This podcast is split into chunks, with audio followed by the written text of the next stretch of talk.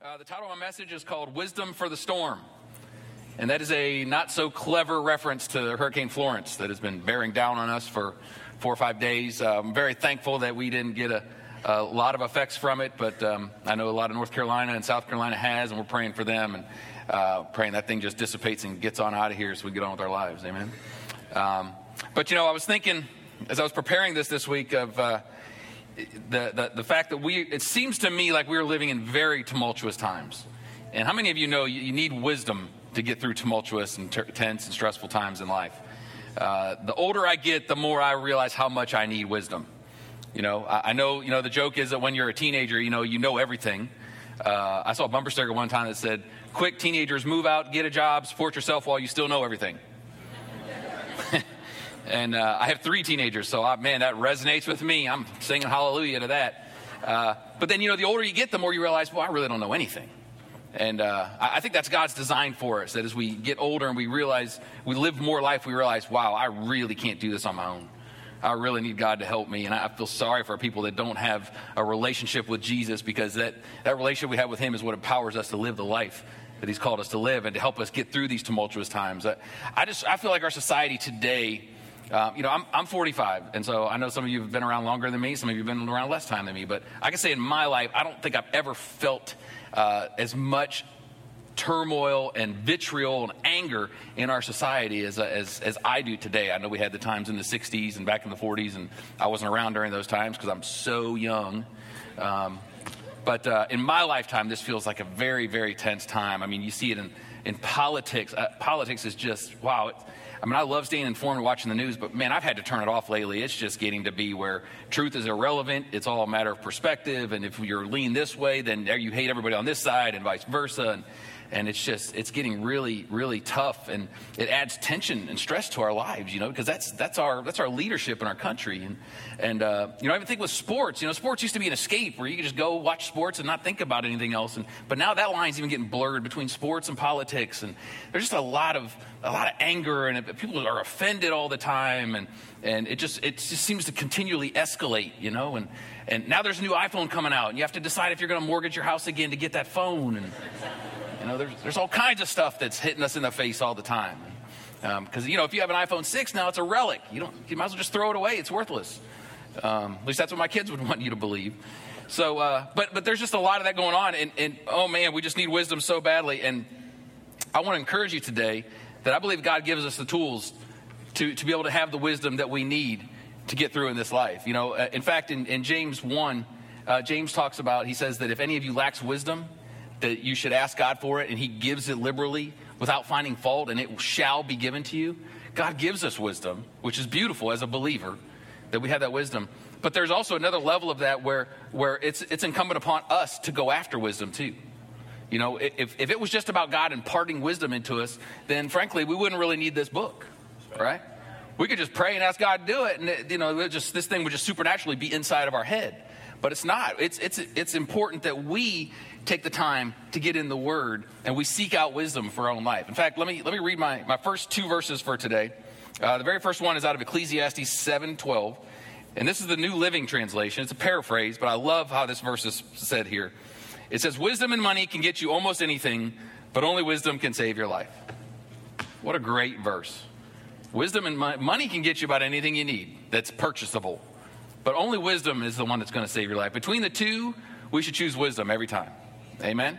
In fact, it goes into Proverbs then. If you look at, at the, the writer of Proverbs, what he said in, in chapter 4, verses 7 and 9, it says, Wisdom is supreme, therefore get wisdom.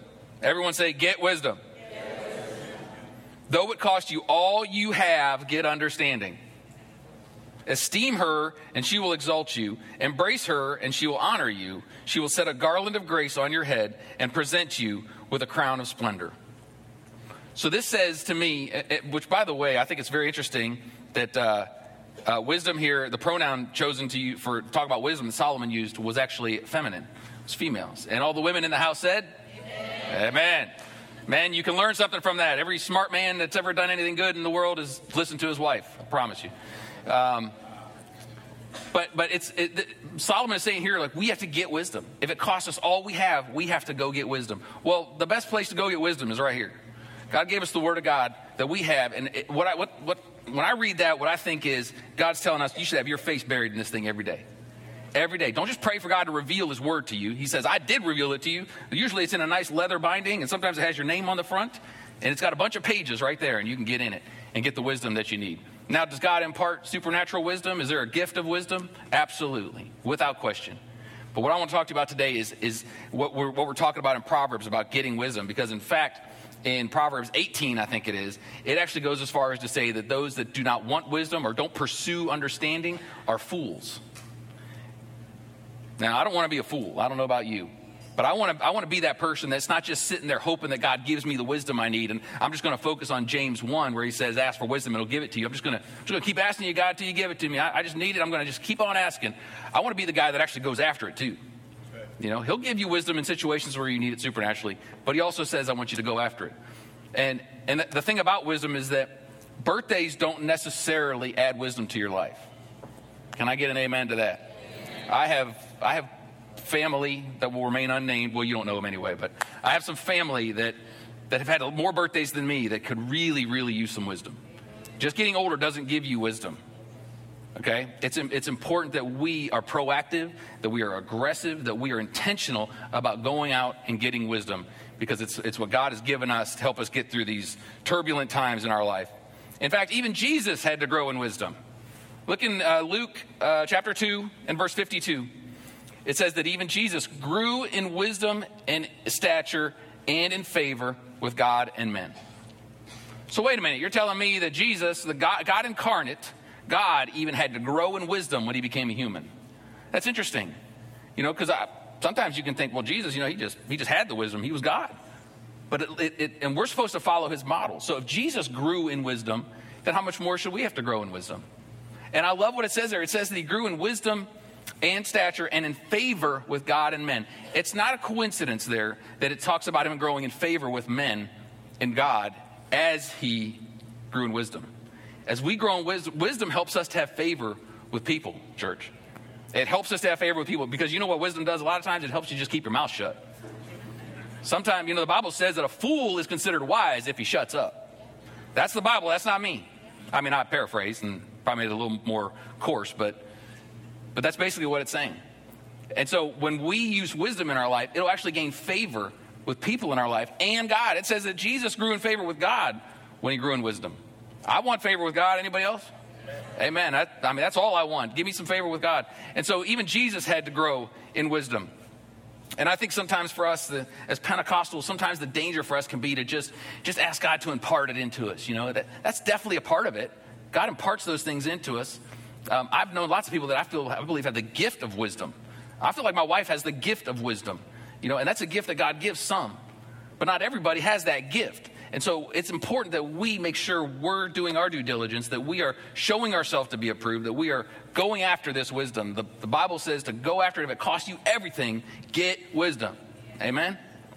So some of the, some of the best little uh, tidbits of wisdom that I've ever read was, was out of a book called Micah. Now, I'm sure most of you have heard of the book. It's, it's considered a minor prophet. Um, it's nestled in there with all those short prophetic books in the Old Testament.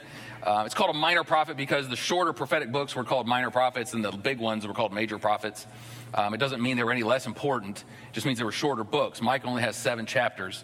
Um, and his contemporary, the, the, person that was a prophet of Israel at the same time he was, is Isaiah. And Isaiah gets a lot, all the credit, you know, because he did, you know, he had 66 books. He wrote all these great prophecies about the coming of the Messiah.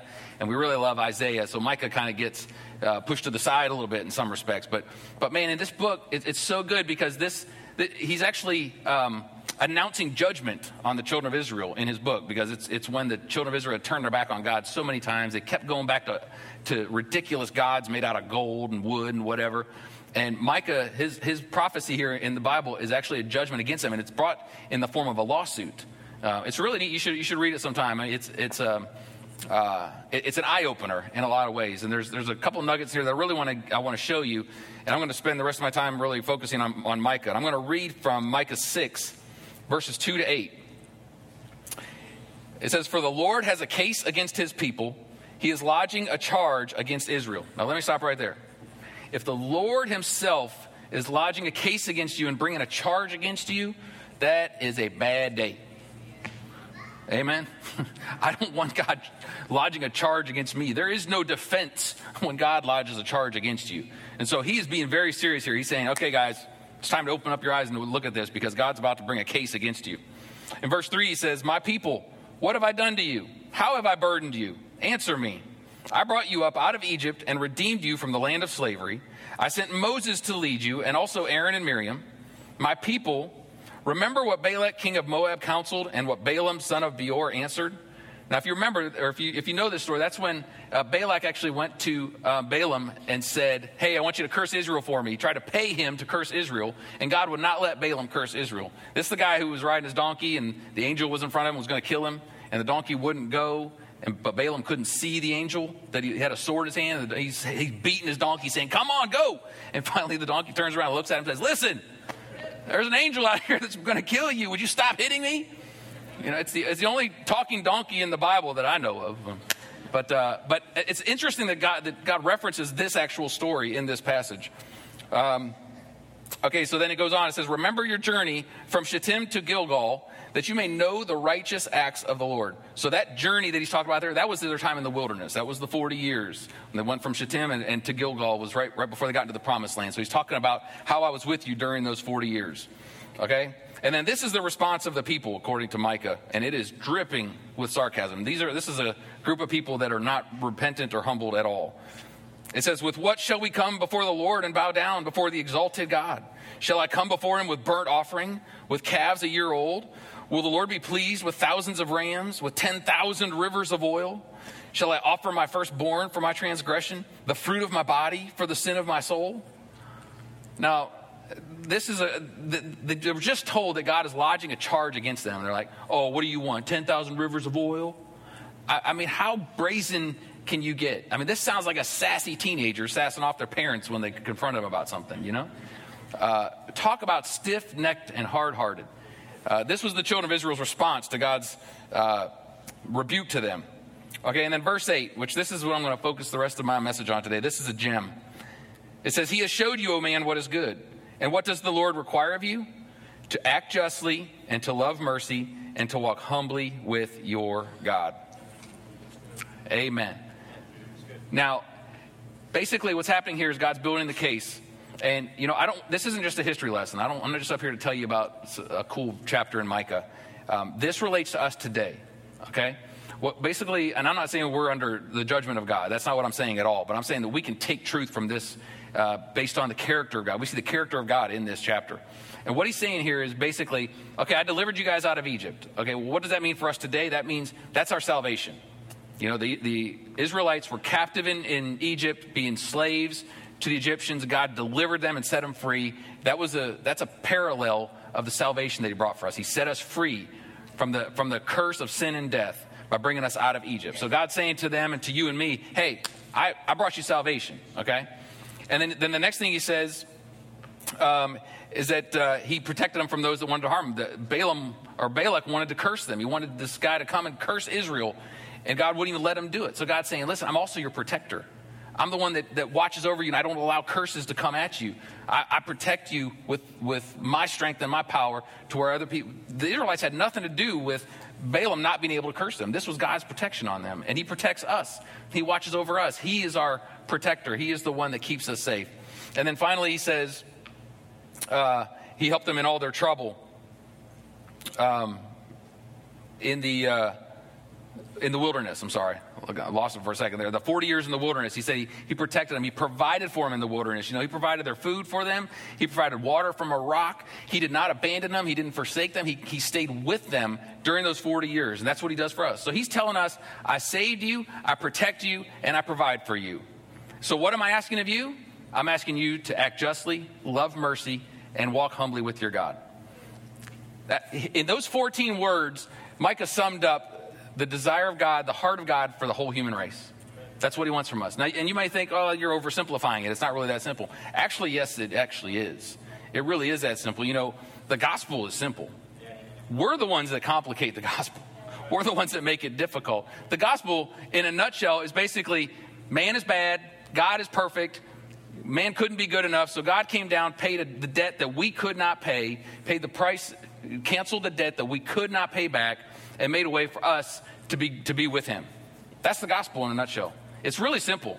You're not good enough. He's good enough for you and him. If you walk in, in his love and his what he did for you, then you're with God. And it's the same way with what, what he asks of us to how, to how to live out our life. It's saying here, basically, I just want you to, you can sum up this verse by saying basically two things, which is uh, when Jesus was confronted and said, you know, what's the most important law? What's the most important rule? And he said, love the Lord your God with all your heart, mind, soul, and strength, and love your neighbor as yourself. That's what God's saying here. That's what he's saying here in Micah. I want you to love others and love me. That's it. That, that's, what, that's God's mandate for each and every one of us. And if, if, you, if you will pursue that and live your life in that way, then you will, you will walk in the wisdom that God wants you to have. He will, he will give you the wisdom. He'll help you to, to live out the life that He has for you.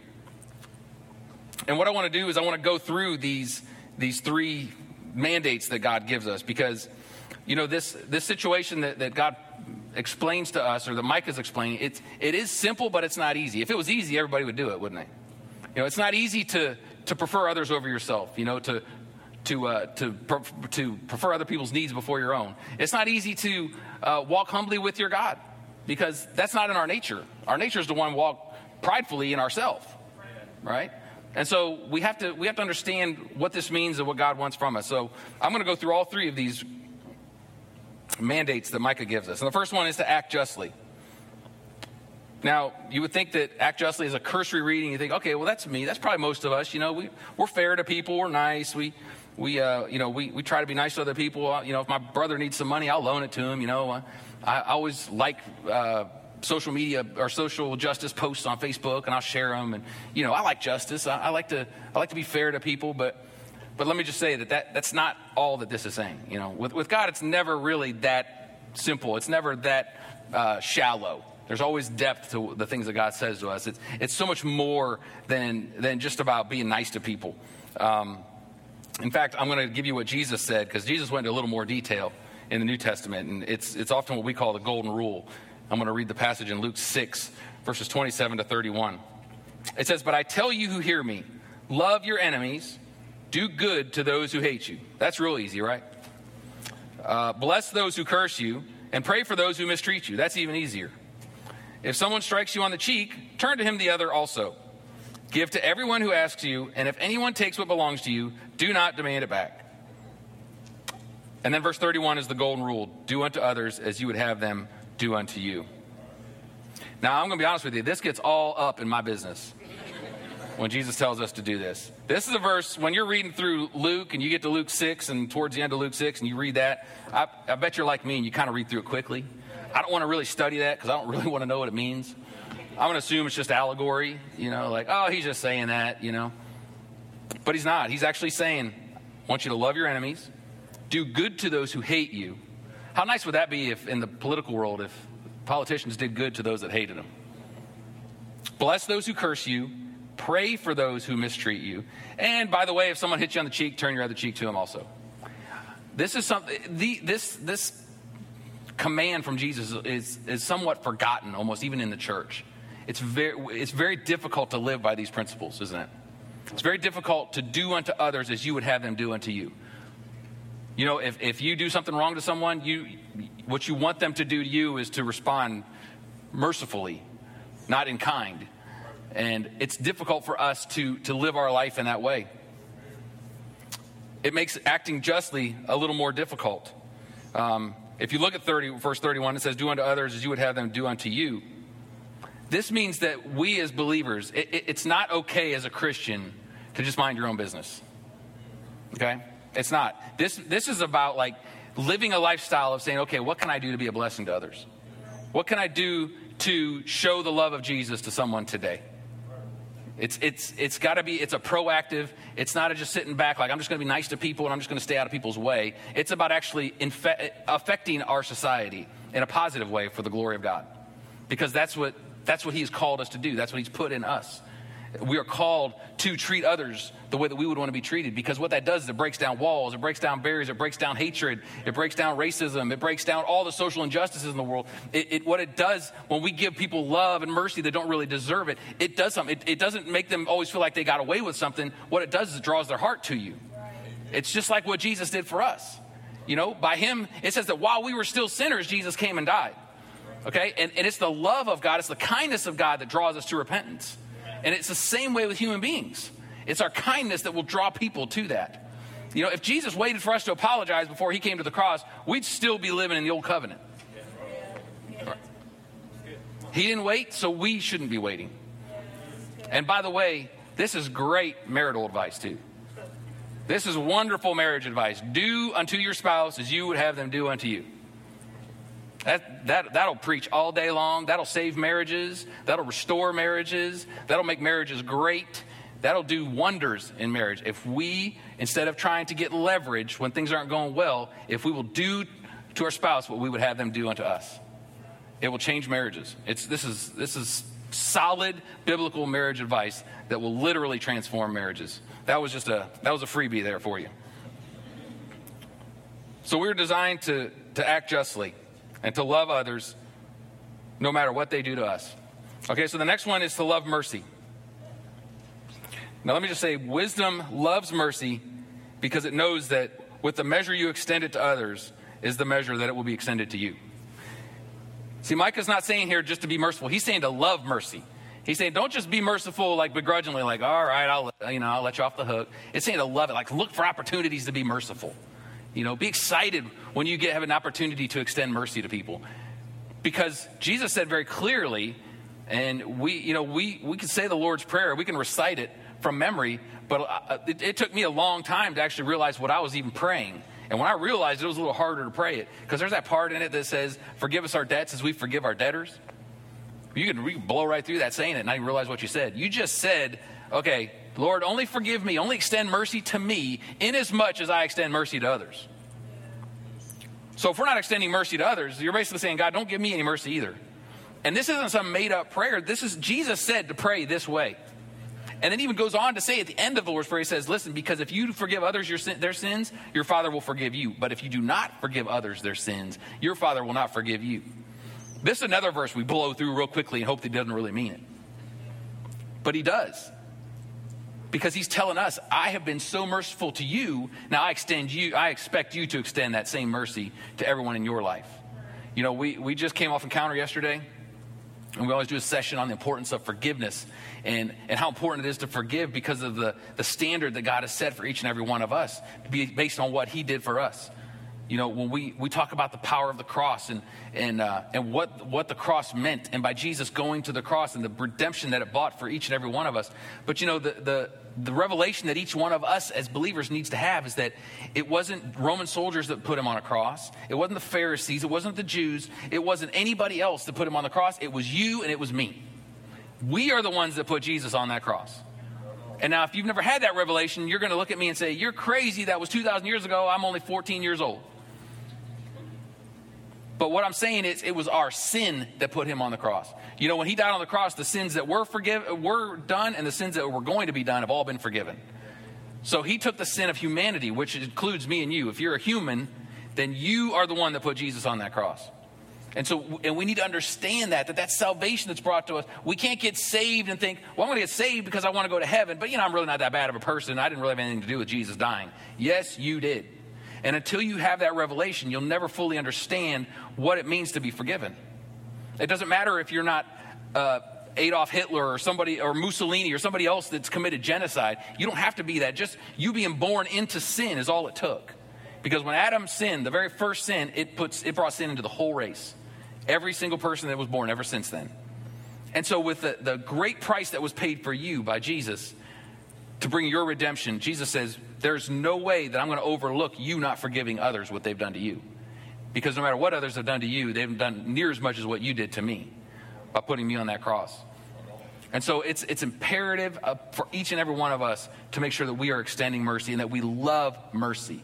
Someone that's been forgiven and understands they've been forgiven, it's easy to love mercy. You know, Jesus said in the, in the Sermon on the Mount, He said, Blessed are the merciful, for they will be shown mercy. That's powerful. Blessed are the merciful. That makes me want to be merciful even if I don't have that revelation, because I want mercy. Blessed are the merciful, for they will be shown mercy. Do any of you feel like sometimes you just, with certain people, maybe in your family or you know, somebody in the public light that you just kind of want God to get them? If you're being honest, you don't really know that you even want them to, like, you know, get saved. You just want God to get them. We're in church. It's okay. You can be honest. If you can't be honest here, you can't be honest anywhere, right? I think we've all felt that way, but I want to tell you today that that it could not be more contrary to the heart of God. Okay? I'm not trying to condemn anybody. I felt that way. But that is absolutely in complete contradiction to the heart of God. God's heart is that none should perish. None. Not, not Hitler, not Osama bin Laden, not Saddam Hussein, none of them. And when we when we focus our anger on those people, and when something happens, like you know, Bin Laden gets killed, and you're rejoicing, thinking it's great, we should be grieving over the fact that this guy's standing before God. He's standing before God. You know, the Bible tells us that our battle's not against flesh and blood; it's against the powers and the principalities. It's it's Satan working through those people is what's causing those things to happen. If you're going to have anger, have it towards Satan, because that person has a soul that's going to be in torment forever. And our heart should always be that if God extends mercy, that that's a good thing. You know, he tells a parable about the, those that, um, uh, the, the, the, workers that came to work for the, the farmer and the ones that came at the end got just as much pay as the ones that came at the beginning and worked the whole day. And the ones that came at the beginning of the day were upset. They said, Why'd you pay these guys the same thing as you paid us? And the farmer said, Are you upset because I'm being generous? And I think that's what God would say to some of us sometimes. Are you guys upset when I'm generous? When I'm looking for ways to be merciful to people, that should never be our heart. We should always be hoping and praying for God to show his mercy to people and that he would extend that because that mercy will draw them to him as well. Okay, the next one is to walk humbly with your God. Walk humbly with your God. And to me, this is the number one principle that we as, as believers need to try to live by. Because pride is everywhere. Pride is celebrated in our society.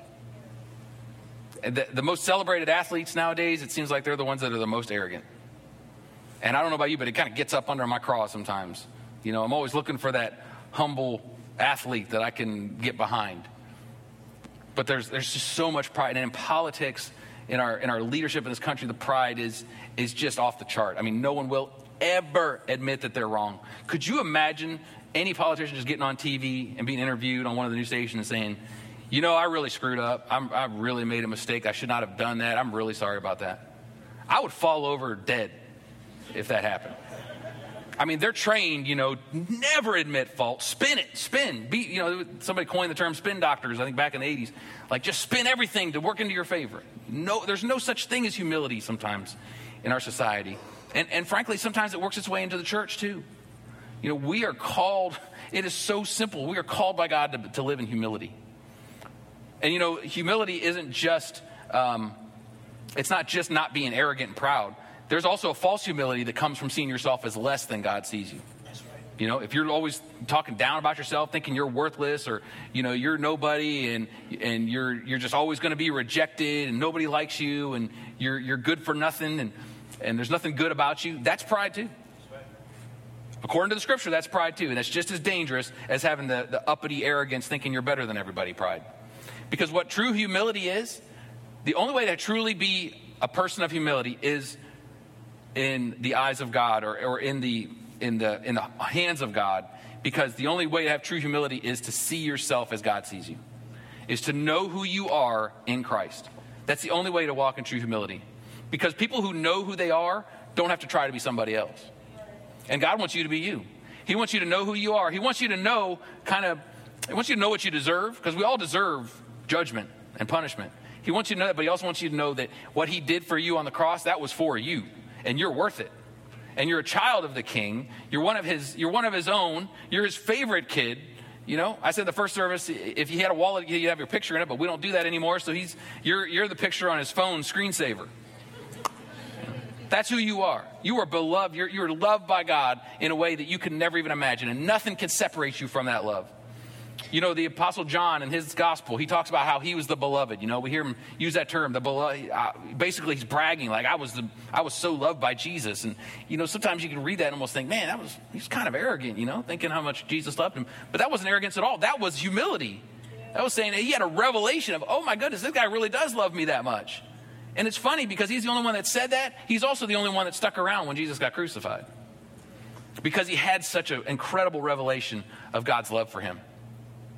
And that's how he wants us to see ourselves. That's what true humility is. It's not thinking more of yourself than you should, but it's also not thinking less of yourself. It's knowing exactly who we are in Christ. And the thing is, we have to understand that humility does not come naturally in our life. There's nobody that's naturally humble. Okay? And I'll tell you why because it goes directly against what our nature is. Our nature is to want to be about ourselves. Our nature is to want to puff ourselves up, exalt ourselves, get ourselves in the right position, leverage ourselves. That's our nature. That's how that's, that's what sin coming into the world did to each and every one of us. And so we have to be aggressive. We have to be uh, very intentional to make sure we're walking in humility. Because this is the thing, church. The devil also knows that it's not in your nature to be humble. And he also knows the rules when it comes to the scripture. You know, Satan knows this Bible probably better than you and me. He quoted scripture when he was tempting Jesus in the wilderness. Remember that? He knows the scriptures. He's been around a lot longer than you and I have, and he knows it. It says that it even says that you know the demons know Jesus and they shudder. So they know about him. They know the scripture. Well, there's a very specific verse in James 4, um, in chapter, uh, chapter 4, verse 7, I think it is. It says that God opposes the proud, but gives grace to the humble. Very scary first half of that verse, isn't it? To think that this is New Testament too, to think that God opposes us when we're walking in pride. Okay, well let's let's look at that then. So if if the Bible says that God opposes the proud, you know who else knows that? Satan. If he knows that he knows the rules, he's like he sees that and he goes, "Wait a minute. God opposes the proud. Okay, all right, guys. New new uh, new narrative here. We're gonna try to get as many people as we can to walk in pride. We're gonna try to get them to deny humility and walk in pride. And, and, and either, you know, whatever you got to do, demons, if you got to make them think more of themselves than they should or less of themselves, whatever you got to do, whatever their lean is, whatever their propensity is. You know, for, uh, we all have a lean. Some of us think we are better than we should, and some of us think less than we should of ourselves. But Satan doesn't care which one it is as long as it's one or the other. Because if it's in the middle, he knows the second part of that verse is, is pretty detrimental to him. It says he gives grace to the humble. If God's giving his grace, that's, that grace is a power to live for him. That's something Satan doesn't want. So Satan's going to do everything he can to make sure that you are walking in that pride. So God opposes you. It's almost like God steps back a little bit and the enemy's got a little more reign in your life. And maybe some of you have noticed that in your own life.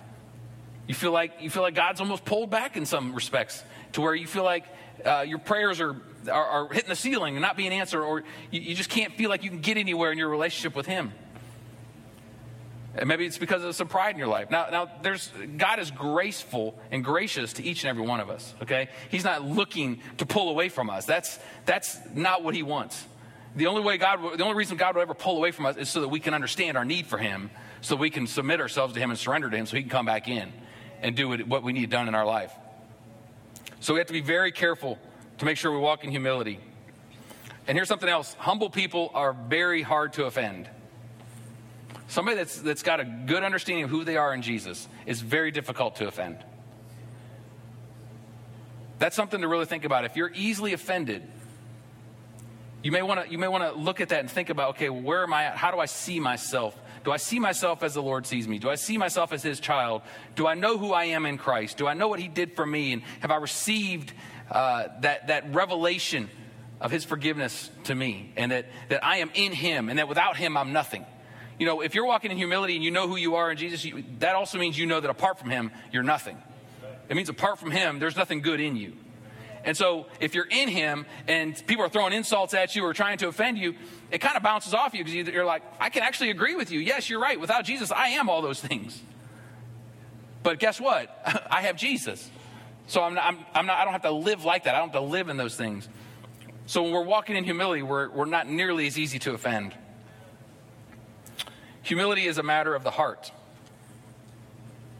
Okay, it's, it's not as much about our actions as it is about our heart. And I want to I want to kind of close by, with this story um, about King Saul. He was the first king of Israel.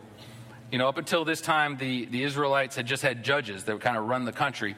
And after Samuel was the last judge, and after Samuel, they said, "Listen, we want a king. All the other countries have a king. We want a king." And Samuel inquired of God, and God said, Yeah, go ahead and give him a king. He said, They're not rejecting you, Samuel, they're rejecting me. If that's what they want, go ahead and give it to him. And so God gave him a king, and Saul was the first king. And uh, Saul actually, you know, he started off okay. He tried, he wanted to be a good king, um, but it didn't take long to reveal his heart that he didn't have a true heart of humility. There was a lot of pride in him. And there's a, a story early on in his, in his kingship in uh, chapter 15 of 1 Samuel where God told Samuel to tell Saul to, hey, go in and annihilate the Amalekites. He said, God said, I'm judging the Amalekites because of what they did to you guys when you're coming up out of the wilderness. And so Samuel told Saul, he said, hey, listen, annihilate them. He said, don't leave a man, woman, boy, girl, or animal living. Everything needs to be gone, completely eradicated from the earth. So Saul musters up the army, goes in, destroys the Amalekites, wins the battle easily. But instead of doing everything that, that Samuel told him, he actually spared the king. They, they took the king with them as a prisoner, King Agag. And they also, he also spared the best of the livestock, the, the, the, spotless sheep and, and cattle, the really good livestock. He actually kept them and brought them back with him into the camp. And after it was all said and done, Samuel comes into the camp. And as he's coming into the camp, he hears the sheep and he hears the cows mooing. And he walks up to Saul and he says, What have you done? And Saul said, Oh, Samuel, I'm glad to see you. Hey, we did exactly what you told us. We went in and we annihilated those Amalekites. And, and Samuel says, Really? You did? Then what is that? What is the mooing that I hear? What is the, the bleating of the sheep that I hear? And Saul goes, Oh, well, uh, well, you know, we, we kept some of them because we wanted to offer sacrifices to God. And you can almost see him like making it up as he goes.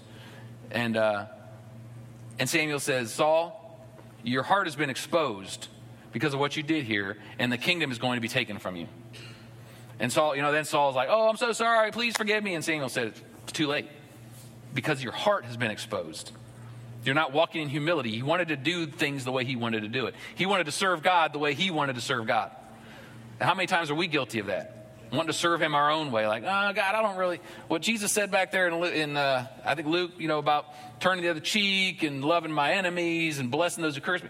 I don't really want to do it that way. Can I just do the other stuff and kind of leave that? You know, I'd rather do the easy part and leave the hard part. And that's kind of what Saul did. He was like, I don't, Uh, why would I kill all these perfectly good, all this perfectly good livestock? We can use this. It didn't make sense in his head, so Saul said, I'm not doing it. That's pride. That was a pride. It was thinking that he knew more than God knew. And we can look at Saul and laugh and think, you, you're ridiculous. Why did you do that? It was really simple, you know, but we do it all the time. There's all we do it all the time. There's things we think it's, you know, I, I don't really want to turn my cheek. When someone insults me like that with a backhanded comment, I, I just don't think I can turn the other cheek. I'm gonna, you know, I'm gonna give it back to them. And uh, we just kind of ignore the things that we want to ignore. And that's what Saul did. And the, the crazy thing is, most of you know this, that the king after Saul was David. Samuel said, You know, I'm, I'm going to anoint another king, and this is somebody that is, has a heart after God's heart. He's said in the Bible many times he was a man after God's heart. And the crazy thing about it is, in human standards, David's sins were way worse than Saul's. Wasn't even close. David impregnated a woman whose husband was away at war, and then he felt bad about it or he realized what happened, so he made sure that her husband was killed in the front lines of the battle. So he basically committed adultery and murdered a man. And yet he was a man after God's heart. Now, how does that make sense? Because of the outward, he did worse stuff than Saul. Saul just didn't kill some sheep and cattle. What's the big deal with that? But it was because his heart was exposed. His heart was exposed. And, and when, when Nathan confronted David and said, David, you are the one that did the wrong. And he confronted him. You know what David did? He repented immediately. He repented and turned from his ways. When Samuel confronted Saul, Saul said, uh, uh, well, I was just, I got some sheep, you know, because I was going to use them for sacrifice. And, and, you know, there's, it doesn't say in the Bible why he spared the king, but most of the most of the commentary that I have read says he probably spared him because it was it was a thing to do that way if someone ever overthrew Israel and captured their king Saul that they would spare him too. So he was doing that even for his own personal gain. When God was very clear that he was supposed to wipe them all out.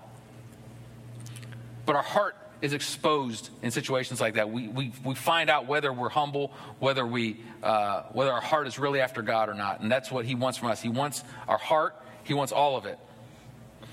Pride seeks to control our situation, and humility seeks to surrender to God's plan. Pride controls, humility surrenders. That's the difference between those two. And that can that that's in relationships, finances, career, all of it. If we're if we have if we're walking in pride, we're looking to control. If we're walking in humility, we're looking to surrender to our God. Pride leads to self-deception. Humility leads to self-awareness. Saul was so deceived by his pride. He didn't even it didn't even it was almost like it didn't even occur to him that Samuel could hear the cows mooing. And what, what he was blind to was incredibly obvious to Samuel. Samuel was barely in the camp, and he heard it, and he just shook his head and said, Oh my goodness. And Saul comes up to him, Hey, we did everything God said to do. There was a blind spot because of the pride that was in, in Saul's life. And then the last one is that pride, pride causes God to oppose you, but humility activates God's grace. That's so powerful. That's back to James 4 6. God opposes the proud but gives grace to the humble. The humility in our life, the understanding of who we are in Jesus, it actually activates the grace of God in our life to empower us to live for Him and to walk in that humility. That's a powerful thing. A powerful, powerful thing. So, act justly, love mercy, walk humbly with your God. I'm going to ask you to stand with me as, as I close. We're going to pray in a minute.